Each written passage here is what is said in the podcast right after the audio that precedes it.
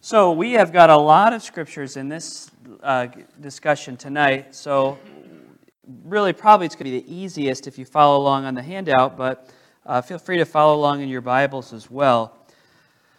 The theme that we started last week, and we're going to do this for the next several weeks, is really about making disciples. And the key verse, the theme verse, comes from Matthew 28 and verses 18 through 20, which are really familiar probably to most of us. And that's the passage that we get the Great Commission from. And Jesus came and spake unto them, saying, All power is given unto me in heaven and in earth. Go ye therefore and teach all nations, baptizing them in the name of the Father, and of the Son, and of the Holy Ghost, teaching them to observe all things whatsoever I have commanded you. And lo, I am with you alway, even unto the end of the world. Amen. So, somebody tell me, let's just get uh, engaged here right from the start. Somebody tell me, where is the phrase make disciples coming from? Of course, if you're in the, the translation that we're reading from, the King James Version, you don't see that phrase make disciples, but it's there in the originals. And do you remember where, where is that in the, in the text? Who knows? Who remembers the phrase in here that it means to make disciples? Anybody remember? If you don't remember, by the way, I would circle it again. Just make sure you don't forget it because it's really, really important. Yeah, Terry. It it's a phrase. Well, it is a word. It's a word, yeah. Teach. Teach. Absolutely. You got it right. So that statement there in verse number 19 Go ye therefore and teach all nations. That's the verb form of the noun disciple. So we would say be a disciple, but that phrase there, teach all nations, it literally means to make disciples. And so we laid the groundwork for that last week. We set up an introductory lesson and discussion about what it means to make disciples. And so I kind of want to review these every week because they're really foundational. And what we're doing is we're challenging ourselves to take it personally, to say that um, we're not just on this walk with the Lord, it's not just me and Jesus walking side by side. There's some principles here. In fact, the first one we saw, let's review it. It's the first one there on your the front of your handout. The principle from the Bible is this: disciples make disciples who make disciples who you get it. It goes and goes and goes. It's part of it's part and parcel of being a disciple of Jesus. It's assumed that we will make disciples. It's the mission, it's why we were left here. As we are following the Lord, we're supposed to help others follow the Lord as well. The second thing we noticed was this, and I'll ask you to elaborate on this. We talked about this last week. Jesus gave us both the process and the pattern for making disciples. Jesus gave us the process and the pattern for making disciples. And what do we mean by that? What, what do we mean? What was the process he gave us? The process is pretty simple. What was the, and it's, that's actually in the, in the text here. So we said there's a process, but there's also a pattern. What's the basic process of discipleship? And it's, if you reduced it to its most basic things, what is the process? That's right, but what is the process that those disciples use? It's, it's in the in the Great Commission? Yeah? Okay, they preach the good news. So the gospel is proclaimed. Then what happens? This is, this is not like this isn't this is a real basic one. It's the like how does somebody how do you know somebody is progressing in discipleship? Okay, there you go. So the first is they hear the gospel, they receive the gospel, they're what? You baptize them, and, and baptism is the outward symbol of the inward transformation. Baptism is also what unites somebody to the physical church. We saw that in Acts chapter 2. Those that received the word were baptized. And then the final step is the continuing, never ending step, which is what? Teaching them to observe all things. So the, the process that we're given is people hear the gospel, people are baptized, and then they're taught to observe all the teachings of Jesus. Now, now, obviously, that just now blows it wide open. So Jesus gave us the process. We see that here. But then we say, said also that Jesus gave us the pattern. So, what do we mean by that? How do we dif- what are we differentiating the pattern from the process? The process is unchanging, and, but the pattern takes on different, different nuances. And so, what do we mean Jesus gave us the pattern? Yeah.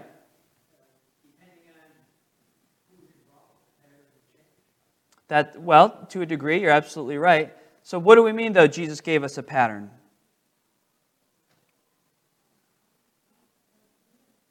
I'm sorry? Right. So, so what we said this, let me, let me put it this way. This is what we talked a lot about last week. The process of discipleship is get them the word, they get baptized, they learn all things. But the pattern of discipleship, we're talking about the example that Jesus set. So Jesus left us this. But this is not all we have. These, this process is not all there is. We looked at the life of Jesus, we look at the life of Jesus, and we see, well, how did he accomplish this?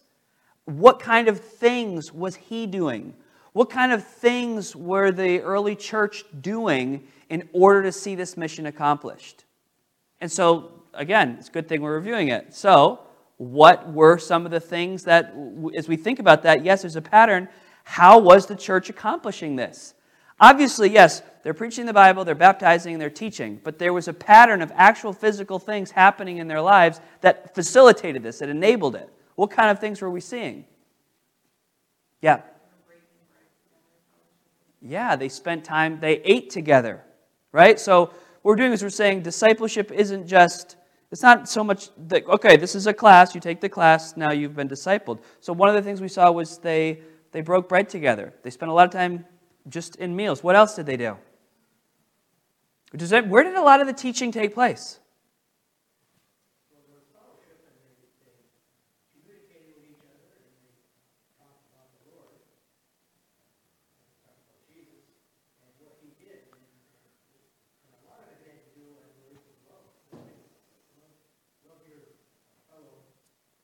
Yeah. So what things were to, what things did we learn about the pattern that Jesus set? So there, the people are spending time that, like Sarah said, they, people are sharing meals with each other. Yeah.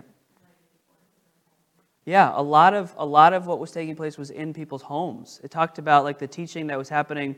They would go to the temple, but also house to house. So there's a lot of interaction. And then we also looked at the life of Jesus, like Jesus' pattern of discipleship. There are a few things as we thought about Christ. He would, he's, I mean, those guys basically lived together for a period of time. But there were levels of discipleship, right? Like he spent a lot of time with, there were over 100 disciples. But then there were 12 that he spent a lot of time with. And then among the 12, there were three that he spent even more time with, right? Anything else that we picked up on discipleship in the, in the pattern that Jesus left in the early church as well?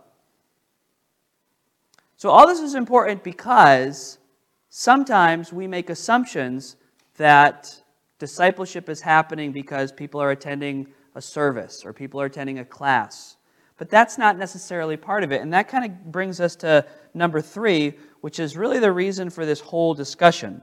And the third principle here is that we need to remember that discipleship involves who? It involves the whole church. Discipleship is a, a whole church process. So, the question that we all have to ask ourselves as we go through this the question is in what way am I not just being a disciple of Jesus, but in what way am I contributing toward seeing other people discipled? Right? That's the question that we've got to look at and we've got to examine through this. And if we're going to take personal responsibility. So, I believe this very, very firmly that every person, every person that walks through the doors of our church is a soul that we are called to steward in some way. You understand what I mean by that? So every person that comes in, God has, for one reason or another, whether it's for a long time or a short time, whether we, we have a lifelong relationship with them or we only interact with them one time, Every person that comes in is a stewardship, regardless of their age, their gender, their background. We have that stewardship. And so, as a church, we all need to take that stewardship seriously. That it is not, we should never assume, well, somebody's got those people covered. Now, that doesn't mean somebody walks in the door and we all like, you know, like, boom, you know, like that can make, that can freak people out. But do you understand just like a spiritual sensitivity? That the well being of every person in the flock, yes, the response, it is a pastoral responsibility, of course, but it's also a corporate responsibility that's shared by the church. Yeah, it is. And that's something that we need to consider that discipleship involves the whole church. So, my involvement in a local church is yes, I'm a disciple who needs to be fed the word, but I need to be a discipler or involved in the discipleship process of other people. Now, if that doesn't really, if, if that responsibility hasn't really sunk in yet in your mind or in your heart, you should pray about it and say, Lord, help me to understand this. Help me to, because it's something that has to grip you at the soul level. And this is the difference between casual Christianity and a committed Christian life. There are many people that they view their relationship to the local church as that they will say, well, it's so long as I receive some kind of spiritual benefit from the church, I'll be involved. And I'm not saying these are bad people, they're good people. And their attitude would be something like, well, you know what? Yeah, I, the, the, the church is, is good for me, it's good for my family, it's good for my children. And so they will find, um, they'll, they'll engage only so far. But once we take the next I'm going to call it, it's a little bit more radical, but that's what Jesus calls us to. Not a casual relationship, but to jump in, feet first, you know, full, all in. That's when we say, well, this isn't just about how this benefits me, but I have an obligation to just not just be a disciple that's growing and receiving, but to be giving and giving of myself. Right? So, that, those are the principles, and I took a little bit more time on it, but it's, it's important that we, and I'll, we'll review them every week. But let's look today. I want to show you a theme that you find in the scriptures. And to challenge us, and I'm going to do a different theme each week, but as we look as you open up your notes, the second message tonight, I want to focus on this. As we make disciples, making disciples involves having compassion. Having compassion. Matthew 9 and 35 through 38. I want you to see this. Because remember, Jesus gave us the process, but then he also displayed a pattern. So let's look at what Jesus did. Verse 35 of Matthew 9. And Jesus went about all the cities and villages, teaching in their synagogues, and preaching the gospel of the kingdom, and healing every sickness and every disease among the people. This is pretty typical of what we, we would expect of Jesus' ministry. And now look at verse 36. But when he saw the multitudes, he was, now underline it, circle it, mark it, whatever you'd like to do, or think hard about it. He was moved with compassion. Moved with compassion on them because they fainted and were scattered abroad as sheep having no shepherd. Then saith he unto his disciples, The harvest truly is plenteous, but the laborers are few. Pray ye therefore the Lord of the harvest, that he will send forth laborers into his harvest. That phrase there that I had you mark or underscore, moved with compassion. It occurs, I believe, five times in the Gospels. And it's a Greek word. You see the transliteration there. I'm not going to try to pronounce it. It's a few extra syllables than I care to, and too many consonants. So we'll skip the pronunciation. But it literally means to be moved from the bowels. To be moved from the bowels. So think of this idea of, we, have the, we use the word compassion in the, in the original, in, the, in, in the, the original idea, this would have been like a Jewish idiom. So they would say that I, am, I, I feel moved in my bowels, in my innermost, in my gut, so to speak. It's like a gut level reaction. And it was a way that they would express compassion. Now, we don't have a, an idiom like that. That's why we don't translate it. That's why we don't translate it that way. We translate it, he had compassion, or he was moved with compassion. But do you understand? Like, could somebody maybe describe that? Like, do you, do you feel the idiom though when you hear it? Like, uh, like I think we get it. He was. It's yeah. What were you gonna say?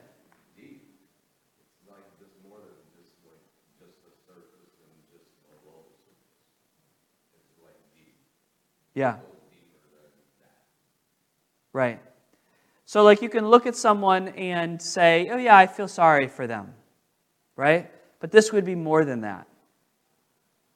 This would be to look at somebody and, and we've all felt that before in different situations where it's not just like, oh, yeah, they're in a bad situ- situation, I kind of feel bad. It's to see something, it's to observe something, and to just feel it inside to feel that kind of compassion inside of you. And that's when you see that phrase, moved with compassion, that's what it's talking about. And Jesus, multiple times, it says that he, he feels that. And he looks at them, and that's his response. And so, if he is our model of, of the master and we are all disciples of his, we need to ask ourselves the question what what level of compassion do I have for people around me? Do I allow do I allow what people are experiencing to affect me that personally? Sometimes we intentionally do not. Do you know what I mean by that? Why would we intentionally not? I see a few of you nodding your heads along. Why would we sometimes intentionally, or how or why do we sometimes intentionally avoid this kind of response toward people. Okay, sometimes we might just really not care. It's bothersome? Yeah.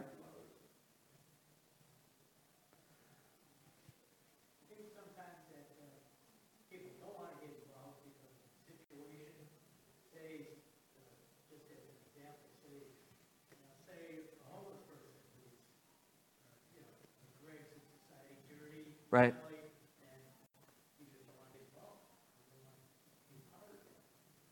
Yeah. That's true. Other reasons why sometimes we just don't. Do you think sometimes we know if we let ourselves feel what, like we know, like you almost start to feel like, you, and then you know if you keep going down that road, what's going to happen in your life? There's you're going to have to do something. Right? Like, it's easier to just be like, oh, I, re- I really you know, feel bad for that person. And even maybe, let's use Frank's example, like a homeless person, for instance. And I know there's some, we, you cannot help every single person. You're not Jesus. I understand that. We're not. We, we have human limitations. But we're using that as an example. Sometimes it's like, well, you know what? I'll, I'll give five bucks or something, but I won't really put myself in a place where I'm going to feel that because I know if I really feel what's going on in that person's life, then it's going to cause me to have feel some sense of responsibility. I'm going to have to do something. And sometimes we know that we just don't want to do something. Am I making sense here? Like am I is it is this connecting? You understand what I'm saying? Any other thoughts on that? Why we why, why we sometimes may not even allow ourselves to feel that? Well, we know if we get there, if we get to that place, um, all of us can be affected that way. And so Jesus is moved with compassion. Now, I want you to see one more thing in here, and I want to ask you this. Look at the passage, Matthew 9 35. Think about how it opens and what's going on, and then tell me what is it that affects Jesus the most in this whole situation. Look at it and see if you notice what I'm, what I'm noticing here. That there's kind of a couple of different things going on here. Yeah?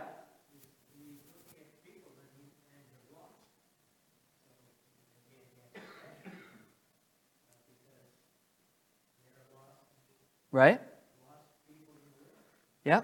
Any other observations from this? Like what's what's there? What's yeah.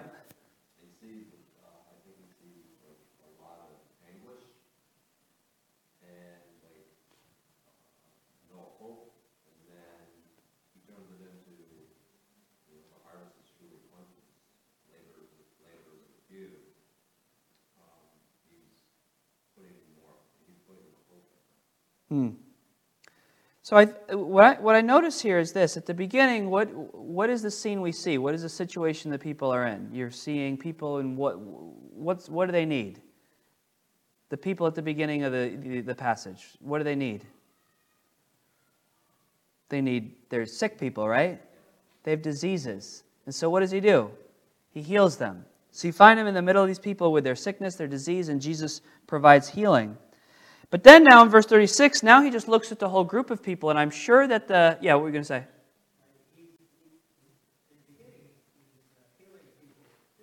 Yeah. I think that's, that's what I'm trying to, that's what I was kind of driving at. Yeah. That's, that's what I think is happening here. There's people with these physical needs, and he's healing them, healing them. But then it says he looks out on the multitude, and he sees the multitude, and he knows that they need so much more. They need so much more. It's not that their sicknesses don't cause him to have compassion. Of course they do. But it, it's, their need is so much greater than that. So he's moved with compassion, but then he is, uh, but then he's brokenhearted as well because what is there a lack of? There's a lack of other people who share that compassion. There aren't enough people who share the compassion of Jesus. That's why he says to do what? Pray for laborers. Pray for more people to have compassion. And, and that is not just, we, do, we talk about this like for missionaries and stuff, right? Like pray for laborers to send them to the fields. Like, what about right here? What about here that we would say, God, you know, in our church, in our community, among all the Christians in our area. Like, give us compassion for the people here and give us more laborers. Give us more people with compassion that will not just listen, churches are filled with people who like to talk about things and learn things and sing things. But what about people who will do things? Right? And that's all of us. What will we do? Laborers. Laborers are, he's not, laborers, is, it, it, involves activity, it, it involves exertion. Yes.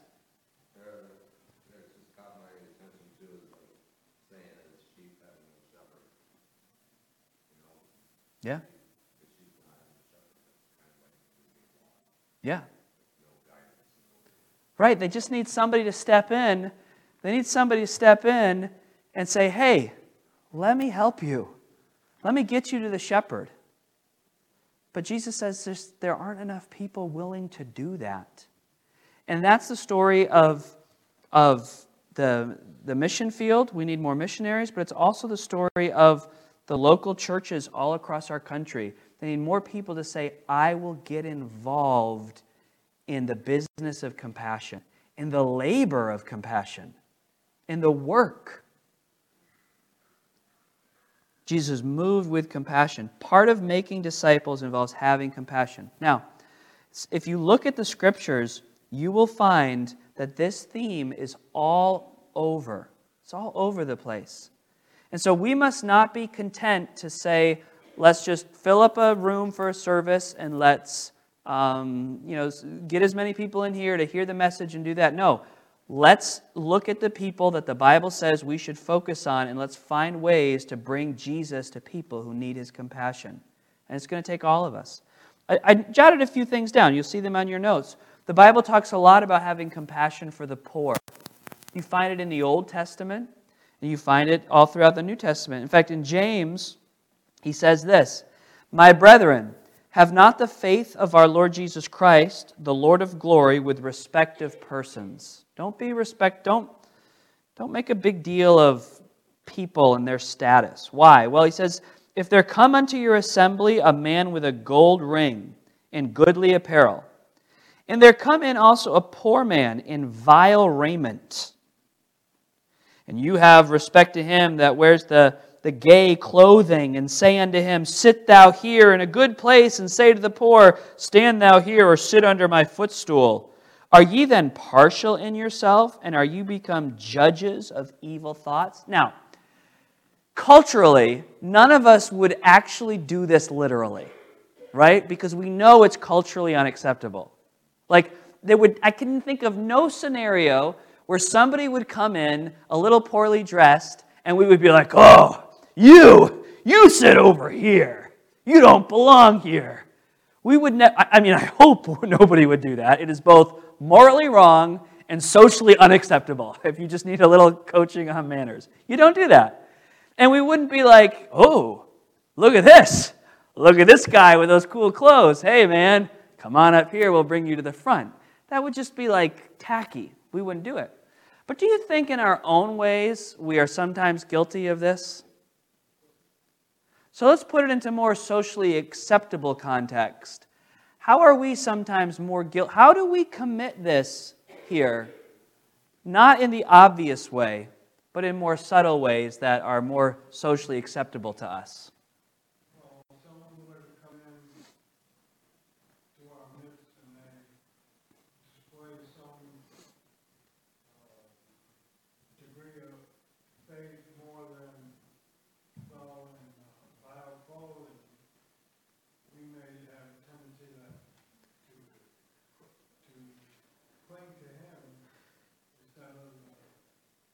Right.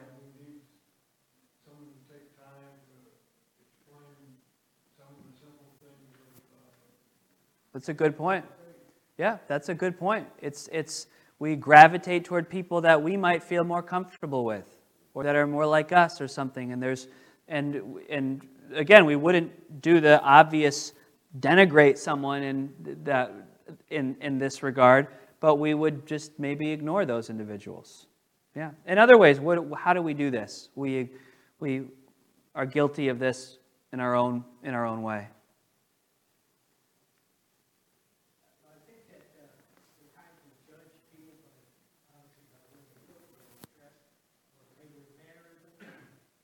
Yeah, their mannerisms. That's a good point. You know, people sometimes people act strange. You know, and now we're not talking about like dangerous strange. That's a that's a different thing altogether. Sometimes people have strange, quirky mannerisms, or they're a little odd, or this or that. And, you know, but we love Travis anyway. You know? Oh, I couldn't resist. I had to do something. Sorry, sorry. But you know what I'm you know what I'm you know what I mean though? Like we all know what I mean. And this is kind of what this passage is talking about. And so as Christians, we're supposed to be moved as we follow Jesus, we're moved with compassion. The Bible calls us to compassion toward the poor or people in different social situations as us. How about just the like who who we spend time with? Like, you know, will we? I just think about like the the you know we've got sometimes not in every situation, but in some of the situations, boys or girls who ride our bus and come from very difficult backgrounds. Um, but not all. Some come from solid homes, but many come from very difficult backgrounds. And do we, do we care to have a real relationship with them? And, or is, are we content just to be like, all right, you know, we bring them in, we push them through the program, and then we move on? I think there's more we could say about it, but the Bible gives us a clear instruction that part of our responsibility as disciples is to have that compassion for the poor, to look for people in need, and to care for them compassion for the poor. Secondly, you'll see in the Bible compassion for the sick. We should have a special care and prayer for those who are sick. In fact, we have an opportunity for this tonight. I'm not going to read these scriptures. Um, you, can, you can look at them. But we have an opportunity, opportunity tonight um, to pray. One of, our, uh, one of the ladies in our church, Teresa, who we pray for, for the physical difficulties she has, she just sent me a text message today. She says, I know the church prays for me, but if you could just ask them tonight to, to, to really lift me up in prayer because I'm discouraged about these health situations that I'm having. And I love that, you know, she's given some vulnerability there. And so we as the body of Christ, disciples together, we should say, yes, of course, let's lift, lift you up. But there are people all around us, they, they have sickness, they're, they're chronic illnesses and problems. This is real discipleship, right? It's not a program or a plan, it's people and their situations and where they're at. How are we ministering to, to people like in, in, that are dealing with these kinds of things? It's compassion for the poor, compassion for the sick. Thirdly, you'd find all throughout the Bible there's a instruction to have compassion, special compassion for children. Matthew 19, 13 through 15. Then were brought unto him little children, that he should put his hands on them and pray. And the disciples rebuked them. Get those kids out of here. But Jesus said, Suffer little children and forbid them not to come, not to come unto me, for of such is the kingdom of heaven. And he laid his hands on them and departed thence. It's a compassion we should have for, for children. And that's why, you know, we're going to all um, you know, as a church, we've had for the last few, several years, we've had the Hare family really lead our children's ministry. And as they move on to their next ministry, different people are going to have to fill in roles. But really, it's for all of us. And we're, we're um, you know, just think about little things like, like for instance, it's um, we're doing family. This this is just one example, but we're doing family bike night on um, on Sunday night. And I know that we can't invite every, you know, we can't invite all of the kids that come to our program to, to do that with us. Just logistically, it would be very difficult. But what about a, a, a family that would say, hey, why don't you come with us? You know, we have the opportunity every now and then. Um, Gracie spends a Sunday after, afternoon at our house. Now, it's difficult if you don't have children because that's that, that, that, you know, there's legal concerns and things like that. But in the church, you can have an opportunity to show kindness to a, to a young person, to a child. There's opportunities, there's appropriate ways that, that, that um, understanding and finding out when, is this, when are these children's birthdays and when is this, and just to show compassion. I was listening to the testimony of a missionary recently who just just got commissioned through the Baptist Bible Fellowship. I was just watching a video of some new missionaries going out, and the man told the story of how he did not grow up in a Christian home at all, and um, but at one, and his family life was terrible. But they finally moved to one area where this church had a van ministry, and they'd pick up the kids and bring them to church. And he's like, all I wanted to do was go to church. He said he said that, well, why do you think that was? Because that was the only place where he felt loved, where he felt that, yeah, somebody was making a difference. Um, but he wouldn't feel that if it was just, all right, bring the kids in, run them through a program, bring them home. Bring them in, run them through a program, bring, bring them home. There was, in dem, dem, demonstrable ways, there was compassion that was shown. So, again, I'm hitting on different things, and everybody's not going to do everything, but something is going to connect with your heart and as we go through this series. You're going to say, you know what? Yeah. Like, maybe you're like, oh, yeah, I can need to do this, I need to do that. And You can't do, we, no, a pastor can't do everything, and no one church member can do everything, but all of us together have to trust that God will touch our hearts, and we'll say, you know what? I can't do everything, but I can get involved with this, I can do that. So, whether it's whether it's like we said, compassion for the poor, compassion for the sick, compassion for the children. What are you going to say, Travis? It doesn't have to be a church. I mean, I can't tell you, just the Americans. I have kids coach baseball. Yeah. Boys and girls coach baseball. Right. Seeing our kids, you know, and their love of the Lord. Right. Kids ask questions. Right. You know, it doesn't have to be a church. Exactly. It can be anywhere. And that can be a. For children. Especially for children. Right. They are just so, they're moldable, they're innocent, they, they're, they're, they're curious, they you know, they question everything. Right. They take in everything. It's, there's always opportunities, especially to, I feel like, to, to children like that. Absolutely. Um, fourth, the fourth one that I, fourth theme that I found of compassion in the scripture is on the back of your handout. The Bible gives specific instruction about compassion for widows and orphans. And the Bible talks in several passages about people that are truly in need because of abandonment from their families. Um, one of our, um, I have multiple friends that are Christian people that are involved in, heavily involved in foster care. And I really believe that all of us as Christians who are able to, we should con- at least be open to that in our, like, I don't feel that that's something that God would have me do right now in my life, but I do have to say, would I, do I have a surrendered attitude where I would say, Lord, when, if you make that, if you open that up and you want me to do that, I would do that. I would foster children. Like, there's, there are not enough homes for children to be fostered in our community.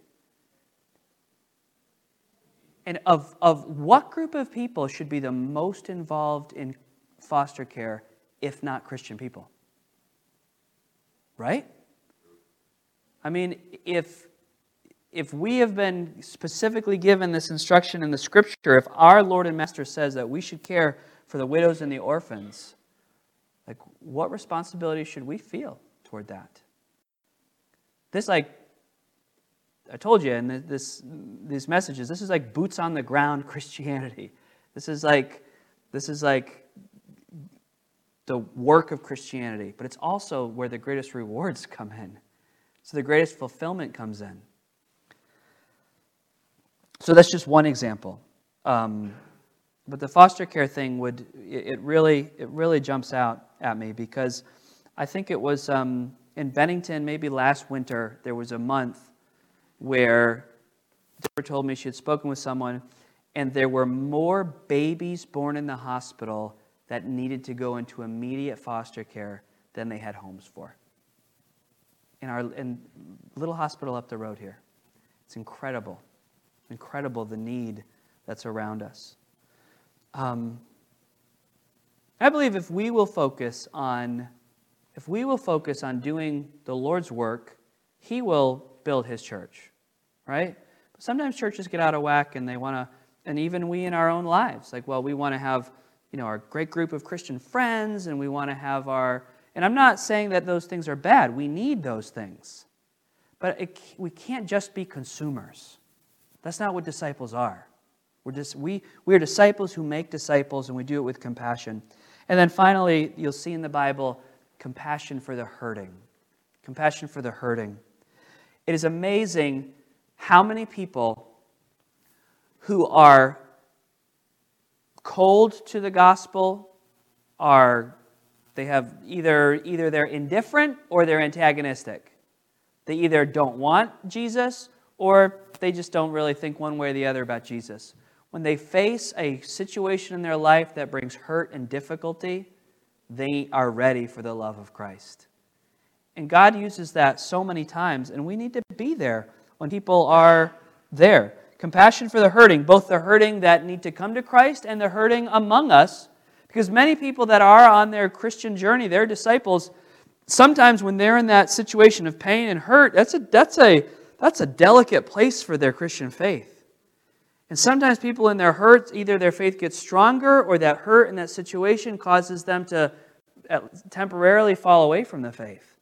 And we need to be there to do what the scripture says, Romans 12, 15. Rejoice with them that do rejoice, and weep with them that weep. Galatians, bear one another's burdens, and so fulfill the law of Christ. 1 Thessalonians 5, we exhort you, brethren, warn them that are unruly, comfort the feeble minded Support the weak. Be patient toward all men. So I would just ask you pray about this. Just pray and say, Lord, stir a heart of compassion in me, a gut level compassion, a moved with compassion, and show me what you want me to do and how you want me to make a difference and pray. Pray to the Lord of the harvest that he would send forth laborers into the harvest. harvest. That we would be disciples who make disciples and that we would have compassion. Let's pray and we'll wrap it up tonight. Lord, we thank you for your word and for the great love that you've shown us. Lord, I'm thankful that you were moved with compassion toward us when we were lost. And I pray that you'd help us to learn your love. Lord, we'll never love like you do. Your love is perfect. But help us to learn to love as you do. I pray that you'd help us as we uh, seek to make a difference in people's lives. I pray, Lord, that you'd send more laborers both out into the mission field, but also here among, among this community, among this church. We ask this all in Jesus' name. Amen. We are so glad that you've taken the time to join us today. If you've been blessed by the message, or if you have placed your faith in Jesus today, we want to hear from you. Maybe you still have questions about what it means to have a personal relationship with Jesus. Please let us know, and we would love to answer those questions from the Bible. We would also be happy to provide you with the Bible and other free Christian resources to help you grow in your faith.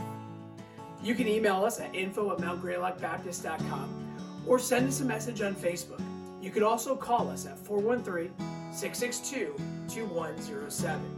We would love to hear from you, and our desire is to be a blessing to you in any way that we can. God bless.